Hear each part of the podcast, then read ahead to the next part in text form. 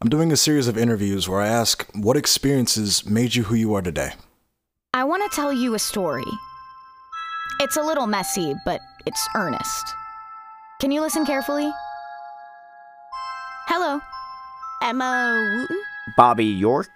Joe Magaro. Don't don't walk away from me just yet. There, there's so many more lies I have to tell you.